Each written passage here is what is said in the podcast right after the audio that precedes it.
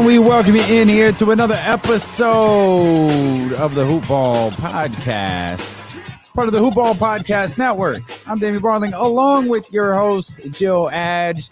And our man, Bryant West of the Kings Herald, is with us now. Draft guru, draft analyst, draft expert, overall, just the man uh, with us here. Drake U'u's also going to join us. He's a scout, anxious to get everybody's thoughts on the upcoming uh, NBA draft. Let's or uh, let's let's start. Like we've got all night to dig into draft stuff. Ben Simmons rumors are hot and heavy. I need to know where everybody weighs on Ben Simmons as a potential Sacramento King. Jill, talk to me. Where are we at with Ben Simmons as a king? You in or you out? Oh, it very much depends on what's going out. oh, stop it. You, you know it's bag. Let, let let's say let's say Bagley, Buddy, and next year's first. Bagley, Buddy, next year's first. Oh, I'd do that. I had I'd have no problem with that. Um, Bryant, you have been just Simmons because guy? I think he's the best. He's the better player you're getting out of any of those, and most likely what that draft pick will be. So I'll I'll end with that. yeah, if that's the uh, purchase price on Ben Simmons, sign me up. Uh, it's not. it doesn't it's, take this. I know it yeah, won't be. Definitely not. the the the reported price of those two and like three firsts is when I'm really sweating because you know I think there's a real chance that wherever Ben Simmons goes next, uh, he's not going to adjust in the way that you really hope he would. But uh, if the price is Buddy Hield and Marvin Bagley and next year's first, like those are two dudes who are probably out of Sacramento this summer anyway. Yeah. And uh, trading next year's first just really incentivizes the team to make that playoff push. So heck yeah, I'm all in on that one. I have um I have a, a place that Ben Simmons could wind up next year and and potentially be a champion. Any guesses? Bueller, Bueller, Bueller, Golden State. Yeah, that that's that's one of my favorite landing spots for Ben Simmons too. Um, I'm a big fan of of surrounding him with as many shooters as possible, and uh, you know, I, I, don't know that the pressure will be quite uh, as much on him on his second championship contender as it is in the city that drafted him and uh, tanked four seasons for him. So I love Golden State. That's a good outcome. Yeah, uh, they'd have to be willing to part with Draymond Green and kind of move on from that. But you know, I'm sure there are some other pieces involved. But I think it's it's a perfect landing spot for him. You get a solid. You get a you, you still get a good defender back if you're Doc Rivers. It's why it's the Buddy Hield thing when I think about Buddy Hield going to the Philadelphia 76ers. I don't know how that's going to go over with Doc. Like, uh, okay, maybe you, you got a shooter there. You got to space things out with Joel Embiid a little bit. But I don't know that Doc is going to go with the ah oh well he he can't figure out the defense thing. I don't think that's going to work, Joe. No, no, and his assistant is Dave Joerger. I don't think yeah. that's going to well, work that. either. But I mean, it's but with a team like them, talent they'll take talent, right? So I don't necessarily know how big of a deal the whole Dave Joerger thing would be, but um, I think it does play a part into um, how everything would mesh together. Like you can't. Good luck going to Philadelphia and pulling, you know, the kind of media stuff that you might try and pull here because we're we're you know small apples compared to what you'd be dealing with um, from a, a, fan base and from a media, you know, and in a bigger market like that. Um, yeah, if, yeah. If Buddy Hield thinks that Kings fans give him too much drama, just wait until he's in a major market. It's not even going to be comparable. No, it's I, I wonder sometimes too if people do that stuff here, if Buddy does that stuff here, if Marvin does that stuff here, because and and I, I can't put this any other like they can like you can essentially get away with it here. Like you can't get away with it in other places. You could get away with it here. Other and of course there are other NBA towns that you could get away with it. You couldn't get away with this in New York. You couldn't get away with this in Philly for completely different reasons. You couldn't get away with this in Miami. You know what I mean? There's just places where, yeah, dude, that's not gonna fly. Oh, you don't want to let let him like a tweet. You don't want to be here in Miami? Cool. Bye. We don't need you here. Uh, I, I feel like they could wind up that that that stuff happens in Sacramento. It happens in some other places. I don't think it happens in, in other locations. Uh, but Ben Simmons is just a backdrop. Nerlens Noel, do we want to weigh in on on Nerlens Noel as a potential uh, free agency target? Nobody. I, I, I, if uh, if Richaun Holmes is going to be too expensive for the Kings to re-sign, uh, Nerlens Noel is a, a fairly all right outcome.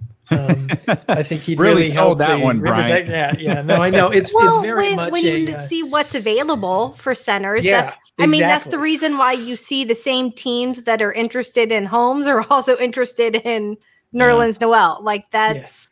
Um, especially if you're looking at someone with defense, right? Like he's not necessarily going to give you what Holmes can give you on offense, but I think he would still work fine in a pick and roll, and he will give you the defense that this team is looking for. Mm-hmm. I mean, once you get outside of and a lot less money and Richaun Holmes less. and uh, and Nerlens Noel, like the center crop in this free agency class is not great, especially for a team that needs uh, a real solid defender at the center position. So, um, yeah, he's as much a uh, all right outcome as I think the Kings could get outside of Richaun Holmes. But man, it would suck to lose another uh, good player from this team for just nothing. Yeah.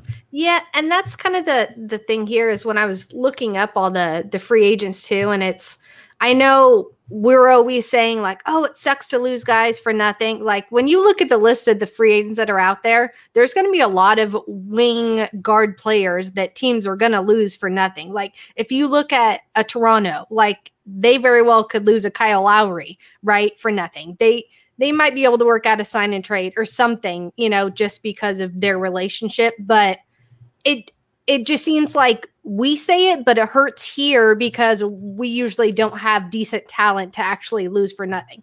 But I do want to say, like, it's not totally uncommon for guys that aren't restricted free agents that you do, like, there are plenty of teams that are losing free agents. It's just might not be someone who played Holmes' role, you know, these last two years that he ended up doing for the Kings. It just sucked that the deal that we signed him on kind of handicapped us in a way too um you know with with what we can offer you know going forward. But i also as much as it's going to suck to lose him for nothing i also don't i'm not totally knocking Monte for you know gambling and and telling Holmes, you know, for the second half of the season, I want you, and we still want to try and make the playoff push for you, for Fox, for these guys that want to get there, right? And have been playing well to try and get there. Um, I know that's not popular in the draft, you know, segment because you know you're losing those spots, but I very well, you know, get you know, from a guy that's already on the team standpoint that, you know, we're going to fight for what we have currently as well um and you know but you're taking the the gamble and the risk that someone's you know not necessarily going to pay him. And and we've seen in recent years when it comes to center contracts if you're not one of those I don't even want to say top tier because Holmes has been playing top ish tier but he's not the you know uh first team all defense you know he's not the Embiid the um necessarily like the Myles Turner, the Capela that that we're getting Gobert, that we're getting these huge, you know, uh 17 plus million, you know, dollar deals that you see how many centers get hurt or are, you know, bouncing back throughout the season because we see big men get hurt all the time from the scrums and stuff, that you're just not seeing those big contracts go out like they were once upon a time because yes, one wings and guards are getting more because that's the league it is. Um, but teams also don't want to handicap themselves on big men either when unless they are your focal point of the offense like a Jokic or Embiid or something like that. Um, so it's kind of double-edged sword there. I would agree with you, and I don't think it's completely off base that Richaun Holmes could sign the Kings max offer, which I think off the top of my head is like four years, forty-seven million or something like that. But I would say that him being arguably the best center in this free agency class does make it more of a risk than in normal years where he may yeah. have real competition around him. So mm-hmm. we'll just have to see. Or if there was also, another center on the market, right? Like if there was yeah. a, one or two more guys on the market, it'd be completely, completely different. I think. Yeah. It feels like there's no one in the front court.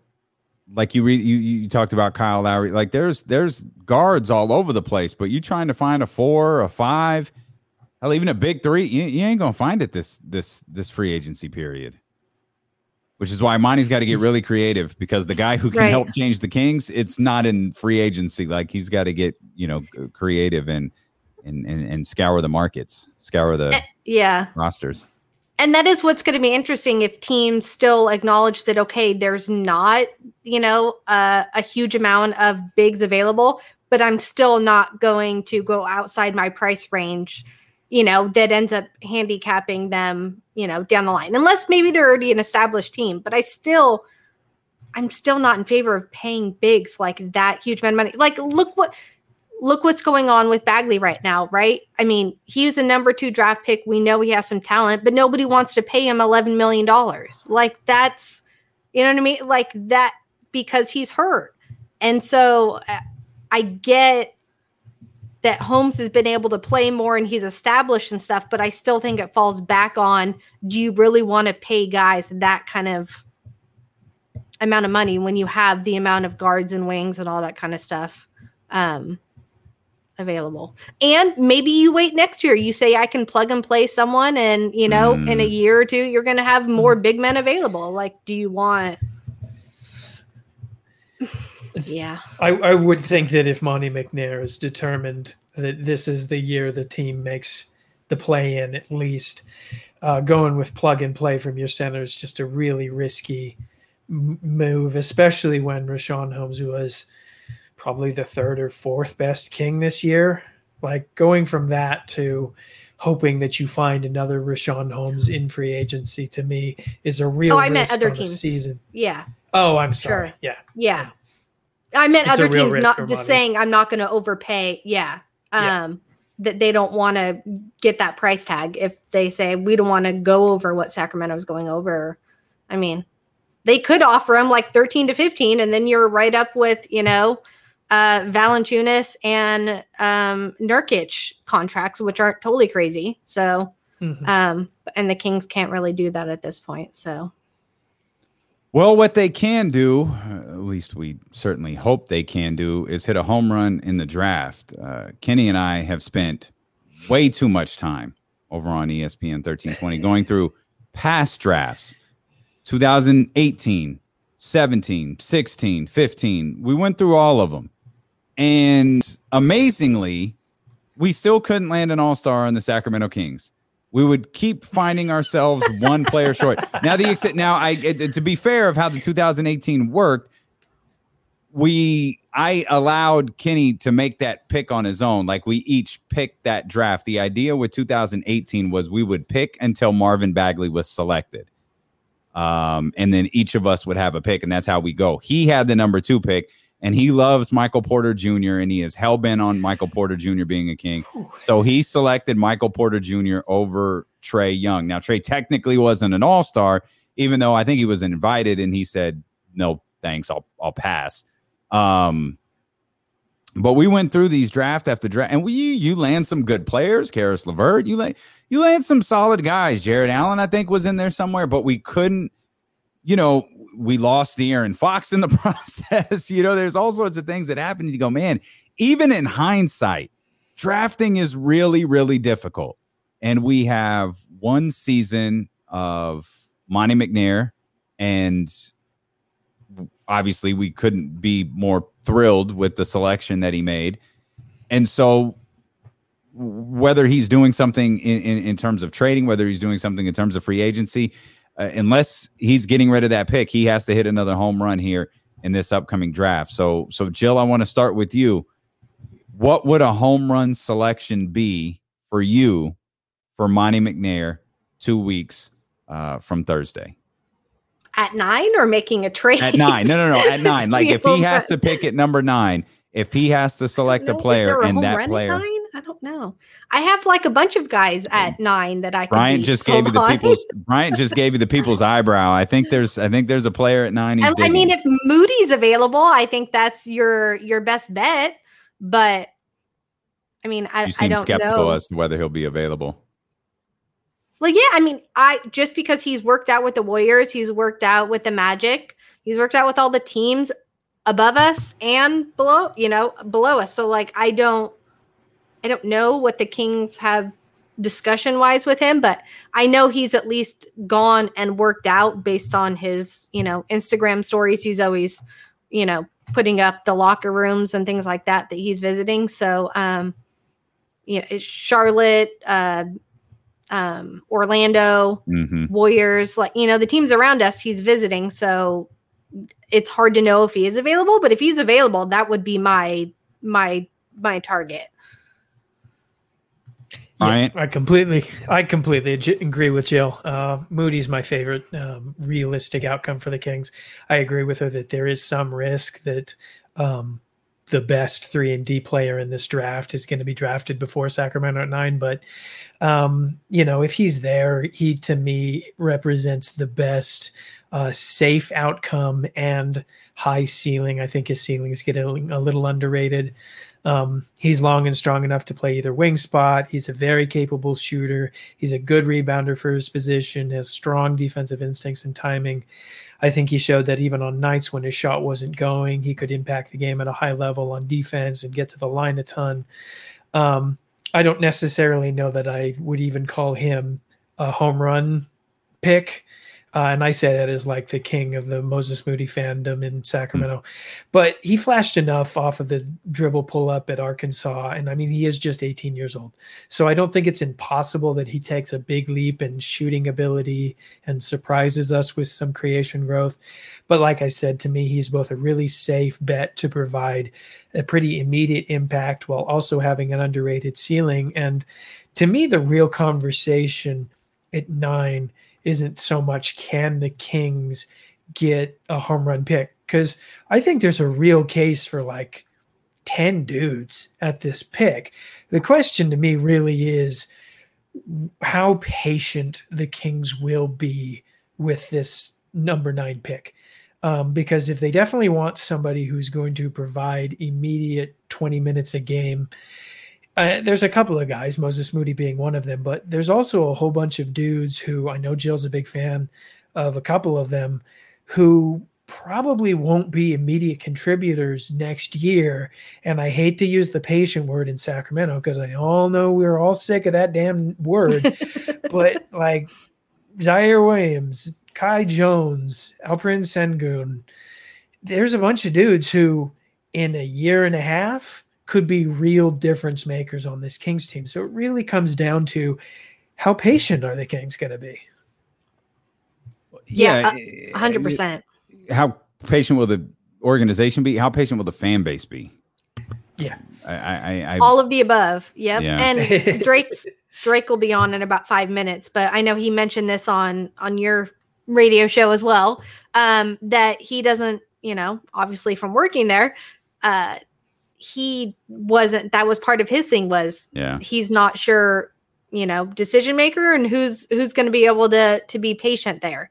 Um, and that's that's kind of the hard thing right now is um, and I know Mo was saying it on the the podcast with you guys yesterday is that she's like I'm the queen of patience and now she's she's out of patience. So it's I, I think you're gonna see too as the season goes, it's gonna be hard where it's 15 years in. It's like I mean, it's you know, and you have Fox starting his his first big year, and you have depending on That's who's still on the roster, depending on who's still on the roster, you have some already kind of wavy waters that you know if things start going south like how patient are are people going to be with that kind of stuff too that it's um i don't envy the the spot that, that these guys um are in at this point but that's why they make the big bucks. So they you know he know taking the job what what it was going to hmm. entail so And that's a great point about De'Aaron is we we talk about you know the, the organization's patience in, in in in developing a draft pick, the fan base's patience in this team, you know, finally becoming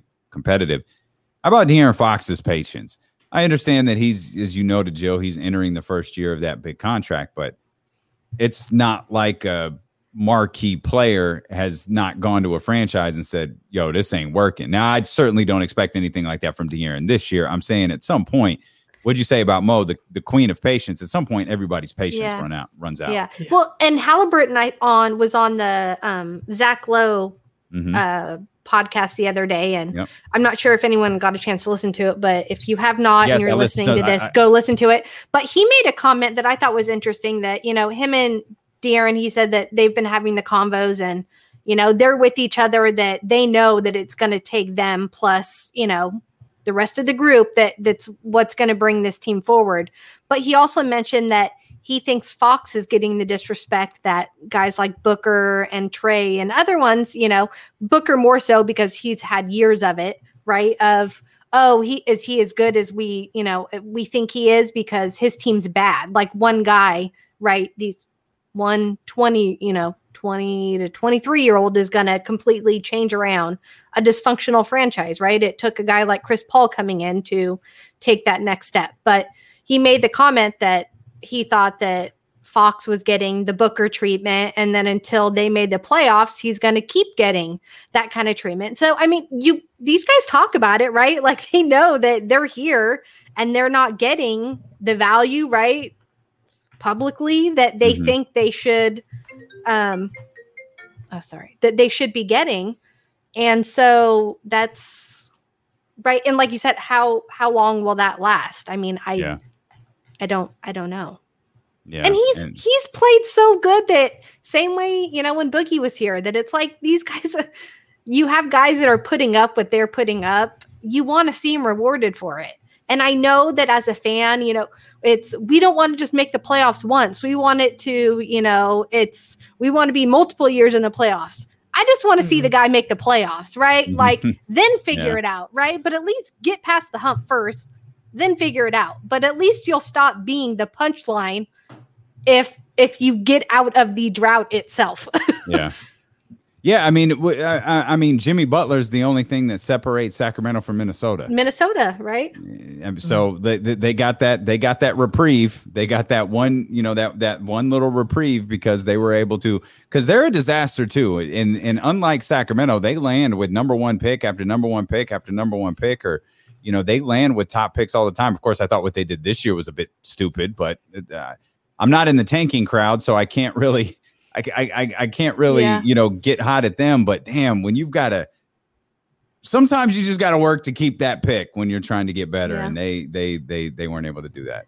But my, they, and they, they love to trade, right? They're, they get the mm-hmm. high picks and they love to trade. And I mean, I guess at the end of the day, they can at least go to KAT and say, Hey, we're doing something, right? Yeah. Like we're not, we're not, you know, just sitting, you know, twiddling our thumbs, but I mean, granted, they actually did have the injury excuse last year. I think they made the trade for Russell, and I think I mean, it's like a 15 whole games or something that yeah. him, Ant, and Russell have even got to play together. So similar, you know, to kind of Bagley here, but it's like you got a guy that's supposed to help take you to the next level, right? But they're not on the court to be able to actually help take you to the next level yeah, Karl-Anthony Towns gets a, a lengthy pass for me. Like I, I don't like he. I, I honestly didn't think he was going to play last year, but uh, he did. Good for him. Um, stuff with Russell didn't really work out. They they will be an interesting team to watch. I feel like they're a talented team. I wonder sometimes if people look at Minnesota and Sacramento the same way, like, gosh, it looks like there's talent on that team, but they just can't get yeah. it together.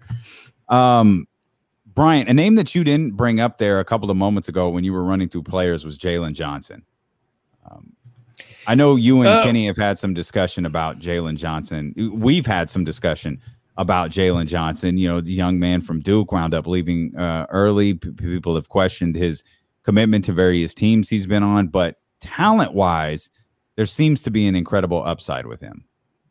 Yeah, he's very much a player. I hope that Monte McNair has been scouting and had a chance to interview because I know a lot of the question marks surrounding his departure from Duke, and I guess really just how he was used in the Duke system are things that we just can't speak to.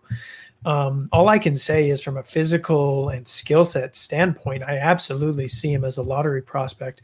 Um, the Kings could really use a young, you know, big, strong wing like he and his ability to thrive in transition, hopefully shoot at the next level, rebound at a high level, and be a defensive playmaker. Um, you know, when you just watch his tape, there's a lot to like, but there's also certainly a lot to pause over because nothing on his Duke stat, uh, stat sheet can be taken too seriously given the small mm. sample size. And I worry that his three point shot isn't anywhere close to the 44% clip that he shot at Duke. Um, and for every fantastic defensive rotation or weak side block that he had, he'd have a terrible possession where he looked stuck in mud or he just didn't make the full effort. Um, so he's a gamble, one I know that not everybody's going to take. Uh, and maybe the Kings don't have a locker room in place to bring out the best in a guy like Johnson. But if Monte McNair wants to go for a ceiling outcome and one that I think could play, you know, fairly quickly, I think that Jalen Johnson's one of the better fits for the Kings' needs, in my opinion. There's just so much that sitting on the outside we just can't answer. He did play two more games than Kyrie Irving did. So yeah, I, I, I guess that worked out for Kyrie. Yeah, I, well, I also guess that Jalen doesn't quite have the generational talent that Kyrie Irving had. I mean, Kyrie played 11 games and went number one. Um, yeah. Wiseman, what had one and went two, three. Wiseman had oh, three. three. It was three. And, uh, and somehow the Warriors watched uh, those games and said, "Oh yeah, he's going to be immediately NBA ready." And told well, everybody guy, who yeah. could listen that he was ready to start from game one. And then at the end of the year, his coach threw him under the bus and said, "We didn't know how raw he was going to be." Mm.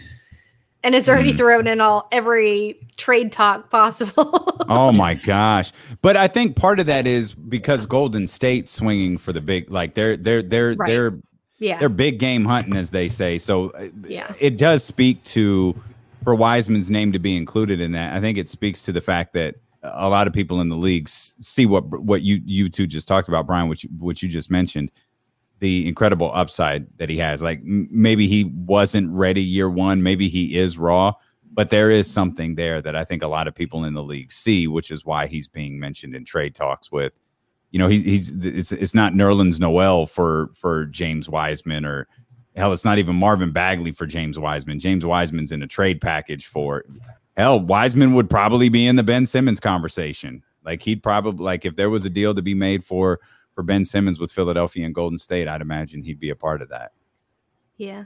I think it gets glossed over a lot too how much longer bigs usually take in mm. this league to yeah. to develop compared to a wing or a guard just to get your body mm-hmm. you know in the big man shape that there's few guys that come in um, which the guys that are, are the ones that are getting paid right 20 plus um, a year that the rest it's it takes them time. What was it? Uh, boucher like his his body still is like a, a string bean but he's finally getting the minutes and he's what 28 now? Like and they spent so much time developing him in their developmental league in the last couple years um him actually mostly on the bench. And you see it when he plays now like it was development time well spent, right? Um, but not many teams are willing to necessarily wait and put in the time and and develop these guys, which I think why there are so many plug and play big men in the league too that are constantly moving around. Brian, yeah. Are, are, sorry, go ahead. It's it's a real argument against uh, drafting a lottery big man especially for the Kings if they're not going to be patient with the dude, because uh, if you're taking a big man and hoping that you're just going to plug him into Richaun Holmes minutes, it's just that's just not going to happen. It took Richaun Holmes four years before he was who he is now. Mm-hmm. So, unless maybe you're Jericho Sims, that oh, dude yeah. was a tank, and he was actually doing a Holmes little push shot which the Kings met with him, but he's a projected second round pick. But still, that guy has the body where you can say his body is seems to be NBA ready. Um, but he still looks very raw in his floaters and you know things like that. But um, I'd say body wise, he's a pretty close fit to, to what's it makes going a lot out. of sense. It makes a lot of sense for Sacramento's 39th pick uh, if he lasts that long you you you bring up a good point, Brian, in talking about big men in the lottery. Is is that part of why you look at a lot of mock drafts? Like I'm looking at Kenny's latest right here. You don't see a lot of big men. Like you, I mean, obviously Evan Mobley is there, but he he's near the very top top of the draft. But yeah. it, once you once you get further down, is the quality is the quality uh, uh, of player? Does it does it just drop off? Are there just not good big men there, or is it part of the does does the risk factor that you were just talking about there does does that come into play as well? Well, I think that definitely comes into play. Um, it, it, every team that's going to be in that mid lottery range is going to have different levels of patience for their guy. But I know that Jill is a big fan of three different centers who could be in the conversation for Sacramento at nine. Um, there's Kai Jones, another dude out of Texas. Um, he's a real project player, so it might take him extra time. Um, there's Alperen Sengun. Yeah. Oh, sorry, rattle through all of these centers sorry, in a heartbeat. But yeah, what? And Kai's only been playing, I think it said basketball for five years now because he was a yeah. a track star turned basketball player because he had a huge growth spurt. But I mean, that's but you see like the crazy athleticism and the height and like some of the fundamentals at least but that's the thing is like he said with patience right? Like you're still you're gonna have to be patient because the guy's played organized basketball for five years. Like there's still a lot he has to catch up on um in terms of probably basketball iq and in that sense. Um he's got the you know the raw physicality that maybe his body can make up for some things but I think at least probably on the mental side, it would be hard to expect um, him to be where some of these other like uh, Garuba or um, saying like guys like that, where they're they've been playing professional for years now, even at you know at the same age, but they've been playing professional overseas for multiple years.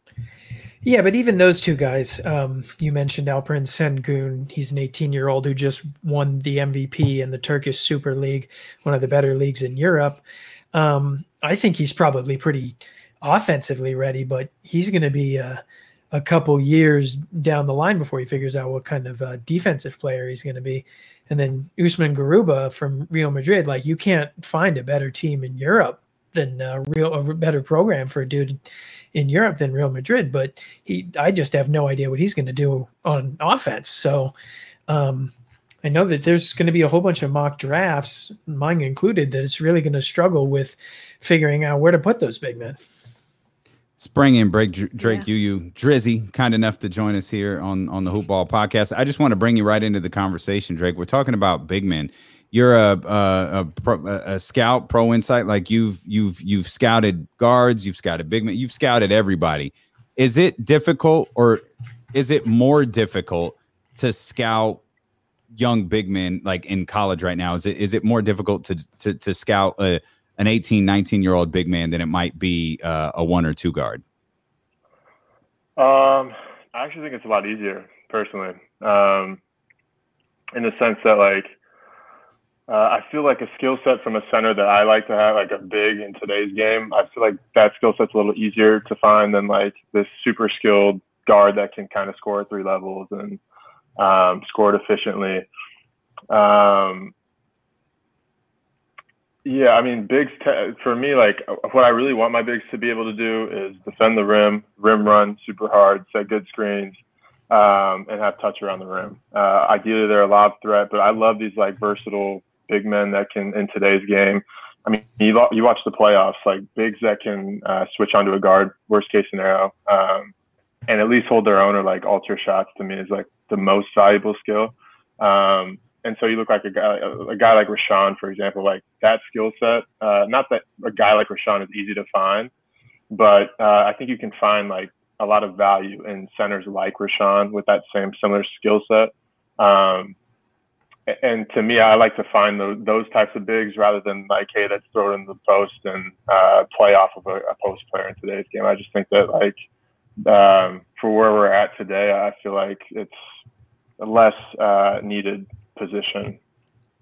Well, I was reading your uh, mock draft on Prospective Insight um, today, and I noticed that neither you nor your uh, co-worker uh, Henry Ward drafted any of the big men who uh, I don't necessarily believe that they belong in the conversation at pick nine for Sacramento.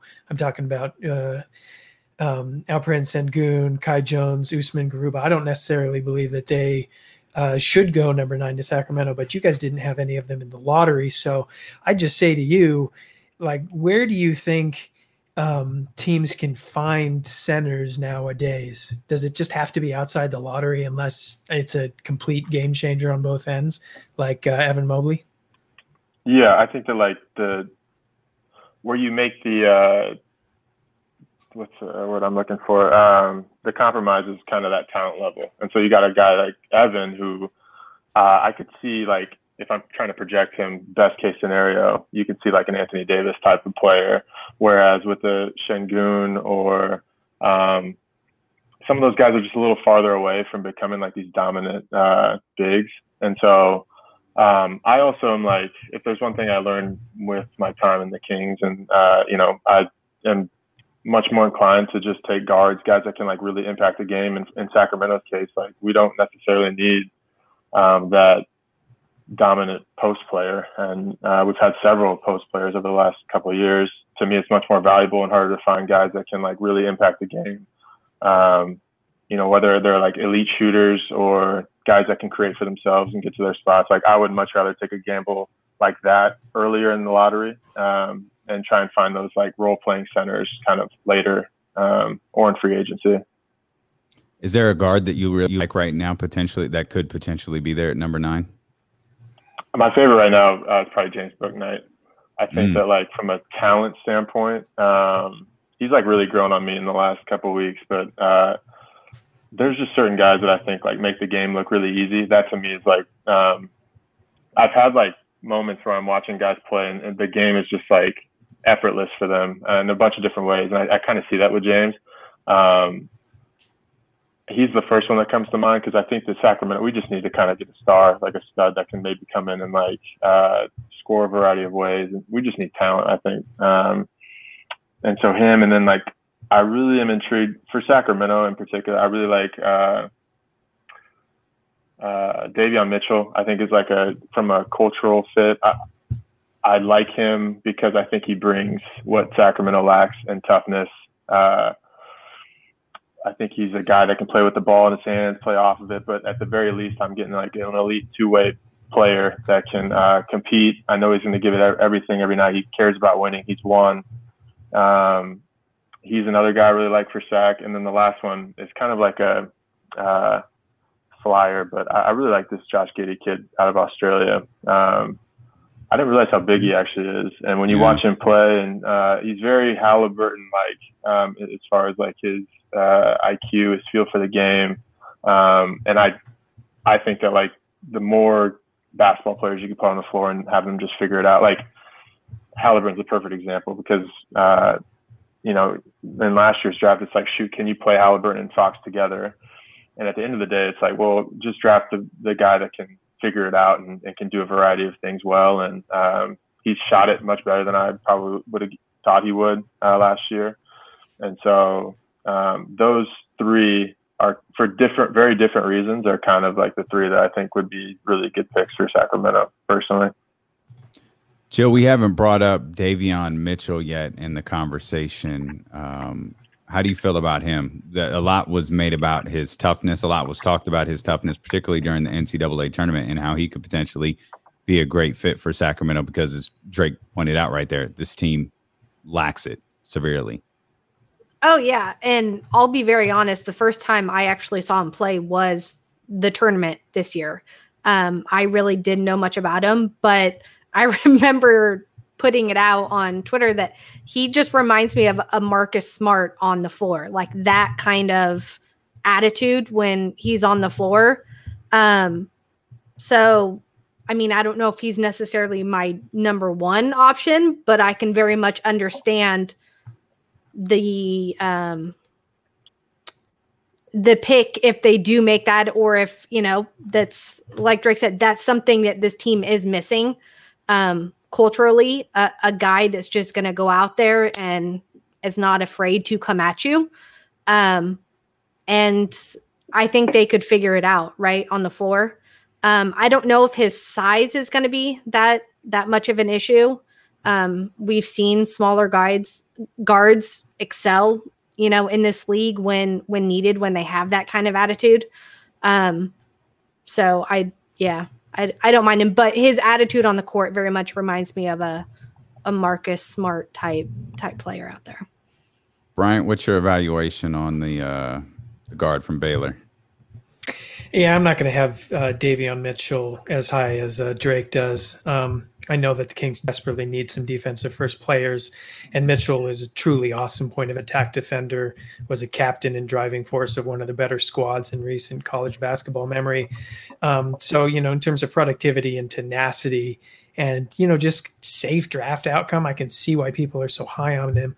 My hesitation when it comes to Sacramento taking him comes from a few areas. Uh, one being while he's a, got great defensive positioning and tenacity, he's like six one and a half in shoes and a six four wingspan, and that makes me worry about him playing big time minutes next to Fox and Halliburton. Um, I know plenty of guards have thrived at his size in the league, but to me, if you're playing, if you're planning to play your three guards in a closing lineup, that's a really small lineup. Um, and I'm not so high on his shooting, especially for a lineup surrounding De'Aaron Fox. Uh, his first two years in college, he shot a combined 31% from three. This year jumped to 44%, but his free throw numbers stayed relatively the same in the mid 60s. So I think he's less of a surefire shooter than I'd like in a lottery pick. Um, so while I understand it's a bit risky to bet on one of these freshmen and hope they'll be as good as Davion Mitchell in a year, I, I would prefer one of the bigger wings, uh, in my opinion. When the uh, college season was still going on, or a, as it started to wrap up, one of the names in the in the early mock drafts, particularly after the lottery came out, after the lottery uh, uh was done, you know, it was uh, Scottie Barnes. Boy, the Sacramento Kings, Scottie Barnes, Scottie Barnes. But uh, Drake, I'm curious from your perspective. Scottie Barnes shot up draft boards and now seems to be a lock at five. And the only thing I, I am watching at this point is does he creep into that elusive top four? It, it it it doesn't look like it, but he he skyrocketed up to five. What what did you see from him um, over the course of the last few months that saw such a? I, I mean, I guess nine to five isn't maybe that big of a deal, but you would see him eight, nine, ten in that vicinity. Now you don't see him anywhere but five. It's crazy because yeah, every once every draft, I feel like there's this guy like no more games have been played, but suddenly yeah, like guys right. will just shoot up from like 13 to, and then now you're right. It seems like he's like a lock at five, which uh, I don't know. Maybe it's like a combination of um, guys getting caught up on draft stuff like later, and then watching as they evaluate more, they fall in love with certain players, or um, they get like real measurements on guys. I mean, there's different variables that can kind of come into play late, or you know, they hear rumblings of guys killing workouts, and then all of a sudden, like it's like a recency bias. But um, I think with Scottie, like I think the uh, the appeal with him is ob- obviously positional size. He can kind of play that four three position. Um, uh, another thing I want to say is that like it's so easy for guys to just like put tags on guys like this is Draymond Green, like he's the next um, you know, Donovan Mitchell. Like, uh, and so that can really help a kid's stock this time of year where they're just like, oh my gosh, that's who we need. We need Draymond. Um, the things I like about Scottie, I think defensively, uh, he's he's extremely versatile. I, I love how uh, I, would, I saw him several times picking up the ball full court, like guarding, you know, guards um, comfortably. Um, he played a majority on the ball this year, uh, which isn't his true position, but I was impressed with like at least seeing some signs of like, okay, um, this kid has ball skills. Um, I I don't know if I'm like as a lot of these freshmen. I think that um, he's relatively raw, especially as like a decision maker. But I think that like uh, from a baseline of skill, um, the elements of him being able to shoot, pass, and dribble, um, combined with like great athleticism, uh, and again that like defensive. Per- and I think everything that I've heard from like an intel standpoint is like, uh, you know, rave reviews. They they say he's like the most competitive kid, works really hard, and so all that all those types of things can kind of play into kids' draft stocks this time of year. Um, but I think that like from what I've seen in him, I feel pretty comfortable in that like I don't know if he's necessarily a lock at five, but I think he's probably like a top six or seven guy for sure. Mm.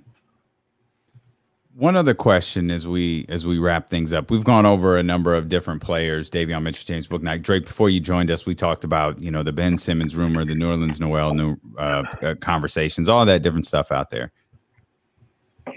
Would Lonzo Ball be a great fit for Sacramento? Because I'm of the belief he absolutely would.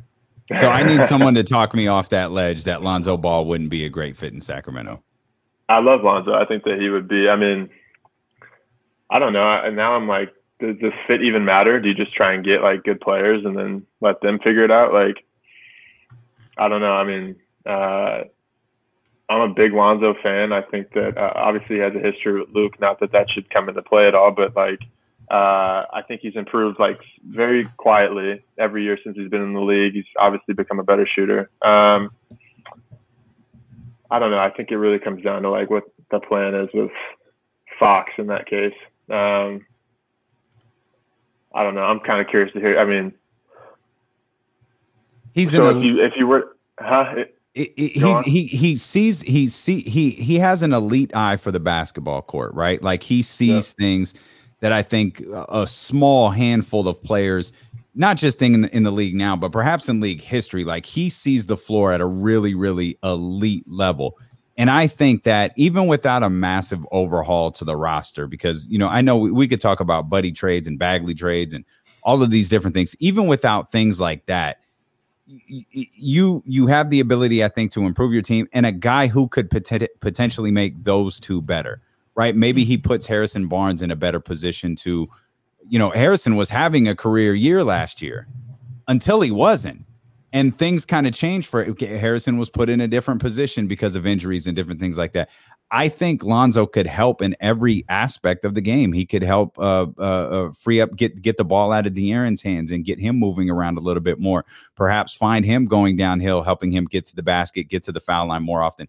I feel like there's so many things that he can do, and he's good defensively.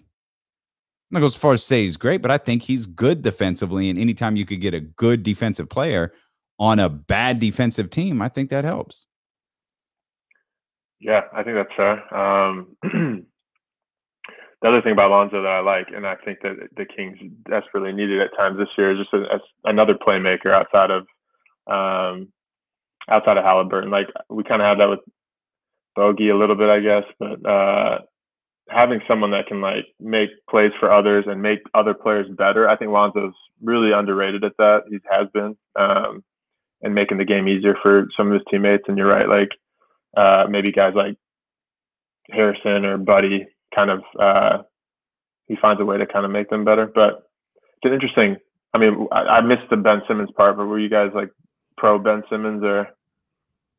It I was think, depending on what was given up for yeah, to bring much. him. It's Ben Simmons is fascinating, Drake, because so many like everybody watches the same player and we all see him very, very differently. Yeah. And it, and it's like, oh, you can't trade this and you can't trade that. And it's like, wait a minute, this dude has made three all-star teams. He's an all defensive team. It's a conversation that we've constantly have on the radio that me and Kenny have been going at it about. It's like, why were why were everybody's eyes wrong? Why was everybody's evaluation of him wrong? Now I have questions about Ben Simmons, but I had questions about Ben Simmons when he was at LSU. I had questions right. about Ben Simmons when I saw that one and done, you know, piece on Showtime. Like I I've got my questions, but he's a skilled basketball player and to say, "Oh, we can't we can't give up that." Like you've got to be freaking kidding me. This team won 31 games last year and you're telling me we can't give up so and so in exchange for Ben Simmons? It's I, that that's that's tough for me to wrap my brain around sometimes when we have these discussions. But I, I think all of us are are pro Ben Simmons. I'm I'm probably a little bit more of what does it take to get him? Let's get it done. Um, versus I think these guys were like, oh, wait a minute, hang, hang, hang, on, let's see here. I'm fine with the players going. I was just one or two draft picks to me are better than three, or if you have protections or swaps or things like that, you know, on them, I I can understand it. But I mean, at this point, you got to add talent. Like it it is what it is. It's like you said, we're we're not a good team, so to be scoffing at at talent too is what you're doing isn't working. But, so yeah. maybe maybe do something else. maybe maybe stop trying to do the same thing over and over again. Where where are you? Uh, uh are you a Ben Simmons guy, so to speak? Uh, I wouldn't say I'm a Ben Simmons guy, um, but I I'm open to the idea of him, uh, especially here. Um, I don't know. I, have been like he and Giannis are pretty interesting to me. I, I do think that there's a case where like if you were to go after Ben, like I would almost play him as like this point forward or center, um, and mm-hmm. just try and play ultra fast. And if we are talking about pairing him with Fox, like uh, I do think that the, like I still believe that the way to play with Sacramento is to, uh, pace and space. And like, I thought that um, the closest we got to being having showing signs of being competitive was when we just outran teams and uh, we had bigs that can run and, and uh, shooters that could space the floor for Fox to get downhill and uh, play in space. And I think that like if De'Aaron is going to be that that franchise player for us, and like that to me makes the most sense from like a stylistic standpoint. And so Ben could kind of be that like it, it would be a unique look, but I, I feel like I I'd be open to the idea of it. I just um I don't know what it would cost if we have to give up like sacrifice that shooting for that uh you know playmaking big man. I, I don't I don't know, but I'm with all of you guys as far as like this is a three-time All-Star, All-NBA type player who we haven't had since DeMarcus, and uh, this is like an all-time great time to buy, buy low, and um, who knows what their asking price is, but uh, I don't know. I'm definitely open to it. I just it would have to make sense from like how they build out the rest of their roster. I think for me to feel good about it. And that's an interesting thing because I think the player Ben could potentially help the most would be Buddy. Totally. but I, don't, I don't. I don't know if a situation yep. like and And what's funny is all the the Sixer fans are like, "No, you just send us Buddy, and we'll yeah. keep yeah. on." Like, yeah. No, that's, well, that's well, it. they they want to. They were like, "We'll throw Harris out there, keep Ben. You give us Buddy. Like, we'll figure out other ways if that's the name that's coming back." Yeah, yeah. The last Drake, thing I want to say, real quick, draft. Yeah, yeah. Sorry. Um, the reason I, I'm high on guys like Davion, or even my boards are trending more towards guys that are serviceable sooner rather than later, is that like I think in Sacramento's case, or whoever the like, if Monte is truly in charge, uh, this idea that like we have four years to see like if Jalen Johnson will, will become a player, or like Keon Johnson, or some of these like you know polarizing players, mm-hmm. um, is just like not realistic, uh, knowing the owner, and so it's like. Uh, for Monte's sake, uh, I think if if I can get a guy whose floor is like a Marcus Smart or a like those types of like that type of player to me is so much more impactful than like a especially early on. And granted, but I mean like we never got to see like we never get to see some of these players four, five, six years out because like either you know uh, there's a leadership change or a coaching change or and so I think that like Monte and Luke's best bet is just like, okay, what's a, what is this close to a surefire thing we can get who will be ready sooner rather than assuming like, oh, we have five more years. We just signed a contract. We can kind of take our time to build this thing out. Like, I just don't know if that's a realistic um, with our yeah. uh, organization.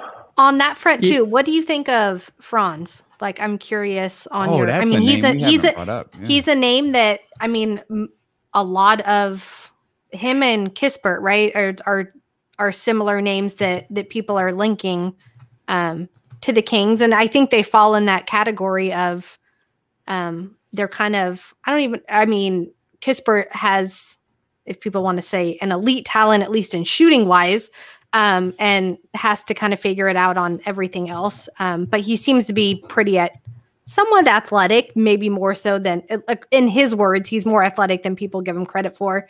And and it works out with Joe Harris and really tries to to to work that kind of style of his game, which I wouldn't hate a Joe Harris type player on on the Kings. And then Wagner is another name that a lot of people um, are you know throwing onto the Kings because he seems a little bit more now ready. Um, what are your thoughts on them? Yeah, I think that like the difference between the two, I think Franz is probably a little more comfortable off the bounce, like making plays. Um, but kind of like things that jumped out to me, and I think, I mean, the hard part now, me trying to like evaluate. Uh, same with you guys. It's like uh, I haven't seen these guys live. I haven't been in like a workout to see like there's there's so much that goes into like this evaluation process, so it makes it difficult. Like, um, and so like in a pre-draft workout, for example, if I'm watching uh, Donovan Mitchell, who's rated like into the first round, but comes in and just destroys a workout and is the most competitive and wins every drill, wins every one-on-one, three-on-three, like, and it's like, man, this dude's way better. Like that, you factor that, you weigh that in um, in your final decision. And so with a guy like Franz, like the thing that kind of worried me was uh, in games, even I, I got to see him live, but um, the things that worried me is like when the lights were on and his team needed him, I, I frequently he was just like nowhere to be found. And uh, I, I, you look at the tournament, for example, like um, I was just a little worried by like his toughness, his uh, dependability, um, and like this is uh, a disservice to him. But I immediately think of guys like Nik Stauskas, where it's like, oh gosh, uh, this could be the worst case scenario that happens, and maybe he's not the shooter that we think he is, and maybe he's not as tough as we think he is, and um, and for Sacramento's case, I'm like, uh, that, that, worries me a little bit. Like the best case, maybe he's like a um, like a Bojan Bogdanovic type of player where he can kind of like play that three and skilled and but uh, I I like the idea of him. I, I just don't know if I've seen enough of him like outside of his Michigan um, environment. Uh, with Corey, I feel a little more comfortable because like my expectation of him is solely as like, okay, well, this guy can space the floor, and I believe in his jump shot. I don't think he's like much outside of that, um, but I think he's smart. I think he can figure it out positioning wise and kind of understand his limitations. Very similar like a Joe Harris. He's got real size, um, but I think like outside of that, he's relatively limited. Um, but I do think that like I I value shooting the most in these prospects, and so if you can add like an elite level shooter and have him playing like a specific role. Um, that those are kind of my initial thoughts on those guys. Bryant, anything you want to throw in there before we wrap up? Yeah, um, I agree with Drake that my concerns about Franz Wagner, who I like quite a lot, uh, especially on defense, they all come down to he's a dude who just doesn't play with great confidence on offense. He kind of shares Tyrese's instincts that, uh, well, my teammate will probably get a better shot here than I will. Um, and I don't necessarily know that that's the best thing for Sacramento on defense. I like absolutely love his. Uh, he's got real solid defensive instincts, uh, potential switchability. Uh, he's got great playmaking instincts for his size. Um, so it, to me, he's a dude who'd come in and be pretty ready on one end of the court and then have real question marks on the other. I do want to say I think that there is a middle ground here in terms of, you know, taking the safe upperclassman and gambling on, uh, you know, a, a, a more raw freshman. Like I might like Ziaire Williams, that dude out of Stanford, a lot. I think that I'm going to like him a lot more than Monte McNair would because he's probably going to need to spend a year in the G League, get much more ready physically before he's ready to play in. But I think there's a balancing act to be found in this draft. Um, Moses Moody, I think he can come in and play pretty quickly. Franz, I think he could come in and play pretty quickly on at least one end of the court. Uh, Josh Giddey, I think, could come in and play pretty quickly on offense. Got to figure out what he wants to do on defense, but I think he'd come in and provide value pretty quickly. Uh, and I share uh, Drake's appreciation for James Bouknight. Um, I think he'd be another dude who, you know, he's not going to come in and be quite as ready as some of the upperclassmen, but I think he's that middle ground of higher upside and uh, ready to go. So there's a real uh, curve here in terms of guys who in the Kings range who'd come in and provide uh, an immediate 30 minutes a night kind of value and guys who I think would fit better with the Kings in two, three, four years that you don't necessarily need to be like as patient. Um, so uh, I think there's a real middle ground to be found here. We did have one more question from someone online, though. They wanted to ask uh, Drake who his kind of targets in the second round uh, for 39 were. If you have any off the top of your head, I know you said second used to be your specialty. So um, if there's anyone that or you think that they could maybe jump back up right into like a I don't know how far a, a Trey Murphy or something would fall back, but like, is there anyone that you would maybe you want to see them leap up for if if that was the case? Yeah, I mean, a couple of names that come to mind, and granted, like I, I'm not doing this full time, so I, I used to love like the 60 to 150 range because I'm like, oh, this is where I can get Gabe Vincent, or like, I, how is this guy rated so low? It's like those that was the fun, the most fun part to me. But even in this year's draft, I've got like uh, to uh, to your point, I feel like um, the Brandon Boston's that might be able to slide down. Like some, that's where I'm like really willing to take a gamble on like these younger players who are a little farther away. But if you're drafting them at 39, it's like why not? This is a great chance to take a swing and set, put them in your G League program. Let them slowly develop and like create a plan for them. Um, Greg Brown's another young freshman who I've seen kind of in that range that I think would be a great like project player. Um, did I say Jericho Sims already? Uh, Joe we mentioned him earlier, so that's good. Okay. Okay. cool. Uh, yeah, Wieskamp, uh, David jo- Johnson, Herb Jones, Austin Reaves, N- Neemias Queta. Like this in that range, it's either okay. I want a project player that like I have a, a plan for that I can project out like maybe two three years down. Being like a Wenyen was like a perfect example. Like maybe he's a two way player that you just kind of put on a uh, a development plan or like an older guy that I can like snag and maybe I can actually get earlier minutes from him. Um, and so some of these like upperclassmen I think are like uh, ideal targets in that 39 range. Where, so it's either like a guy falls and it's like shoot, let's go get him, um, or like someone I can play right away, or someone that I think is like I can project out a couple years from now and um, see them playing a role. So I think that's kind of my strategy. And yeah, everybody has different strategies, but uh, whether you two way a guy like at 39 or you roster him, or I mean, there's different ways you can strategize. But uh, yeah, those are a couple names that I think are interesting. I agree with a couple uh, of weeks away. Go ahead, Brian. Sorry, I I agree with uh, all of Drake's uh, picks there.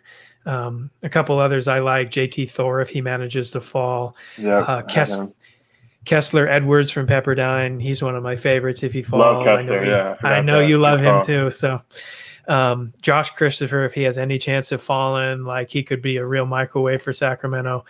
Um, one of my favorite veterans would be uh, Jared Butler from Baylor. If he I was somehow just going to say 39, yeah, who they just had dinner needs, with, apparently. Yeah, I know he needs clearance from the NBA to play regarding his heart condition, but I think he's a proven shooter, a good passer. I think he brings a lot of the intangibles that we all love about uh, his teammate Davion Mitchell just at 30 picks later, maybe. So it's good stuff. That's Bryant West, the Kings Herald. Drake, you thanks for joining us, man. We know you uh you got a job job. Uh you you do this stuff for fun, so you carved out some time for us, man. We we we really appreciate it. No, I appreciate it. this this Kings community. I've been following you. I mean, I grew up here, so I'm a big Kings fan, and so it's cool to see you know Bryant, Jillian, and yourself. Like, uh, I love being a part of these conversations. So anytime you know you guys want to chop it up or yeah talk hoops, I'm always down. Good. We've got an eight-hour show over on ESPN 1320 on draft day. Everybody on this screen will be getting a call. Um, thank you all so much for listening. Make sure you uh, subscribe, rate, and review, and make sure you're locked in here for more episodes of the Hoopball Podcast here on the Hoopball Podcast Network. You know, when you're listening to a true crime story that has an unbelievable plot twist that makes you stop in your tracks? That's what our podcast, People Are the Worst, brings you with each episode. I'm Rachel. And I'm Rebecca. We're identical twins who love true crime cases that make you say, didn't see that coming, and we hate the people responsible for them. Listen to People Are the Worst now on Apple, Spotify, or wherever you get your podcasts.